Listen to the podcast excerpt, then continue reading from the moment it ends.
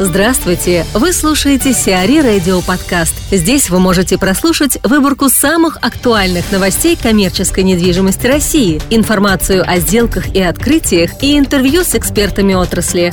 Чтобы прослушать полные выпуски программ, загрузите приложение Сиари Radio в Apple Store или на Google Play. Многофункциональный мост в Москве – во вторник, 29 ноября, СМИ стало известно о предложении бельгийского миллиардера Марка Эли Кляйна построить музейно-туристический центр над Москвой-рекой. Концепция включает пешеходный мост с трехэтажной надстройкой. Общая площадь должна составить порядка 50 тысяч квадратных метров.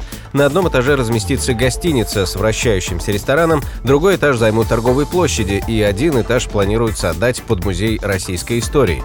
Концепция музея подразумевает создание виртуальной экспозиции разных периодов истории, включая реконструкции масштабных событий и исторических личностей. Татьяна Веллер, руководитель департамента гостиничного бизнеса компании JLL, рассуждает о перспективах гостиничной части проекта многофункционального моста на Москве-реке. Во-первых, э, если честно, я не слышала в международной практике даже о об опыте строительства или о существовании проектов а, мультифункциональных комплексов с гостиницами на мостах. Вот. А, ну, не означает, что их нет, но я там за свою 20-летнюю карьеру в этой отрасли таких прецедентов не видела. А, значит, ну, прежде всего, конечно, безусловно, фактором успешности любого гостиничного проекта будет являться локация, да, поэтому нужно будет очень внимательно и осторожно подходить к тому, где будет располагаться данный проект. А, безусловно, так как он ориентирован на туристов, то, само собой, чем ближе к центру, тем лучше, да, и это будет являться одним из основных драйверов его успешности коммерческой. А, дальше. Расположение отеля в составе такого МЦК, безусловно, повлечет за собой достаточно серьезный набор а, требований и ограничений с точки зрения и размера и конфигурации номеров, скорее всего, и возможности технического оснащения этих номеров. А, так что в любом случае нужно будет очень внимательно и осторожно подходить к этому с точки зрения стоимости, с точки зрения затрат на строительство. Значит, дополнительный фактор – это то, что, скорее всего, это будет дорого, поэтому будет иметь смысл с финансовой точки зрения располагать там гостиницу достаточно высокой ценовой категории, да, в высоком ценовом сегменте, а, в то время как основная часть спроса на сегодня в в основных российских городах, это все-таки спрос более, а, ну, такой с высокой ценовой чувствительностью, то есть более бюджетного сегмента. Поэтому э, нужно будет очень внимательно оценить размер номерного фонда требуемого, да, так как понятно, что строить этот объект будет довольно дорого из-за сложности в его конфигурации, положении и там структурных каких-то характеристиках и так далее то, возможно, нужно будет смотреть на формат там какого-то бутикового отеля со сравнительно небольшим номерным фондом, который будет, ну, скажем так, скорее, наверное, элементом инфраструктуры данного МФК, чем там, будет каким-то там якорным генерирующим доход э, объектом или его составной частью. Вот. Um, Далее, ну что еще? Конечно, безусловно, нужно будет смотреть на синергию с остальными частями и а, правильное разведение потоков гостей, потому что понятное дело, что гостиница означает а, круглосуточный беспрепятственный доступ в помещении, если она будет располагаться там над музеями или что-то еще, это может а, ограничить, ограничить возможности доступа, во-первых, а во-вторых, это может ограничить, ну не ограничить, а как-то негативно повлиять на возможность обеспечения безопасности и э, там как, какого-то там правильного технического состояния а, помещения отеля. Ну и, наверное, последнее добавлю, что а, собственнику или там будущему инвестору нужно будет внимательно продумать то, кто и как будет управлять данным объектом, а, потому что, если честно, из а, моего опыта всего, я считаю, что, скорее всего, профессиональные гостиничные операторы – а, ну, данным объектом, наверное, и не заинтересуются просто с точки зрения того, что это операционно сложно, а, учитывая расположение и характер данной структуры. А, поэтому, скажем так, гостиница в таком проекте, ну, безусловно, быть может, при условии того, что девелопер и смогут обеспечить необходимые технические условия для того, чтобы объект функционировал как отель. А, или успешность будет зависеть от локации и, э, безусловно, от э, брендирования и продвижения. Ну, а что касается инвестиционной привлекательности объекта, как я сказала уже выше, нужно будет смотреть на произведенные затраты в сравнении с тем, в каком а, сегменте будет играть Юлия Никуличева, начальник отдела стратегического консалтинга компании JLL, рассуждает о перспективах МФК на Москве-реке в целом. Такой проект, безусловно, был бы интересным и привлекательным для города, а, и он бы, конечно, мог привлекать большое количество туристов, в том числе новых туристов, которые приезжают в Москву благодаря своей уникальности.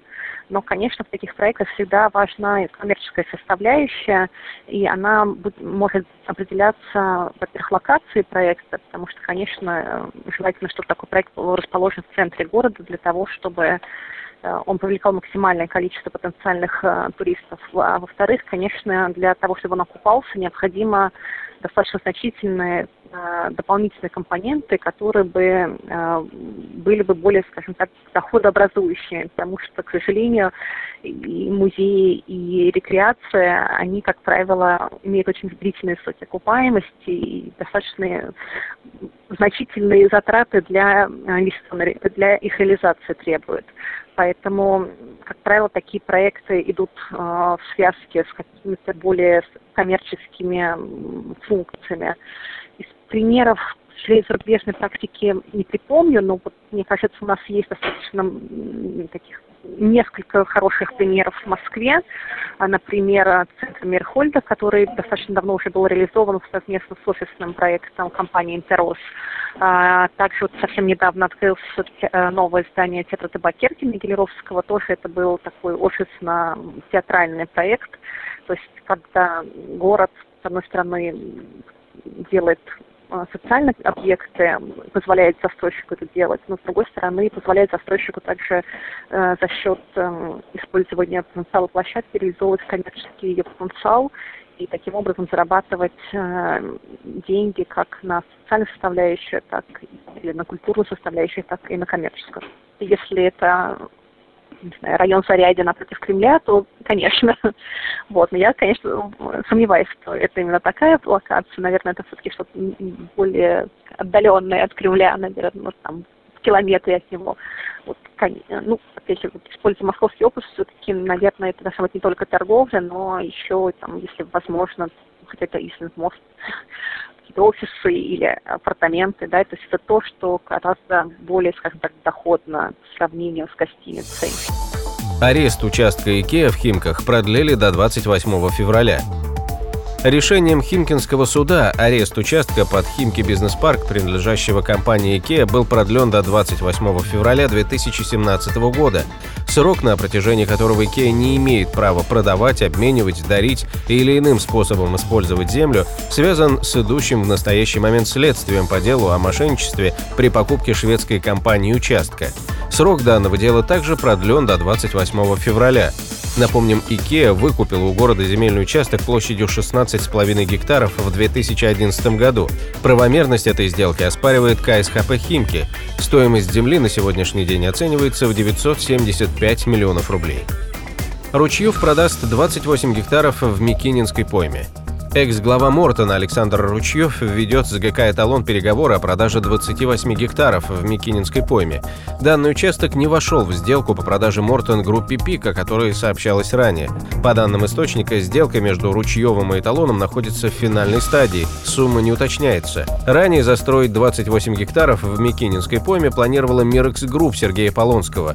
Проект предполагал возведение многофункционального комплекса на 865 тысяч квадратных метров – Затем участок достался Мортону, который собирался построить на нем МФК «Японский квартал» общей площадью 450 тысяч квадратных метров, из которых 300 тысяч квадратных метров отводилось под жилье и порядка 150 тысяч под общественно-деловую застройку. В Самаре построят ТЦ за миллиард рублей – Ритейлер Селграс построит в Самаре новый торговый центр площадью около 10 тысяч квадратных метров. Инвестиции в проект составят более 1 миллиарда рублей. Строительство, включая этап проектирования, может продлиться около двух лет. Селграс, представленный на сегодня 89 торговыми центрами в Германии, Польше, России и Румынии, открыл первый свой ТЦ на территории России в 2008 году.